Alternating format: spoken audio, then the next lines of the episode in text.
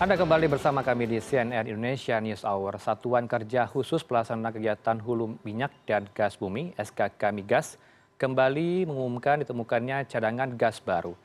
Cadangan gas ini berlokasi di Cepu, Jawa Tengah. Dilansir dari detik.com, cadangan gas baru ini ditemukan kontraktor kontrak kerjasama atau KKS Pertamina EP Regional 4 Zona 11.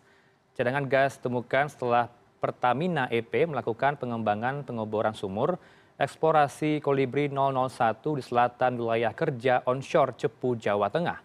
Pengeboran sumur eksplorasi ini memiliki objektif utama di Batu Gemping Formasi Kujung. PLT Kepala Divisi Program dan Komunikasi SKK Migas Muhammad Kemal mengatakan SKK Migas dan Pertamina EP pada saat ini masih melakukan evaluasi dan tes untuk mengetahui nilai kandungan gas dari lokasi ini.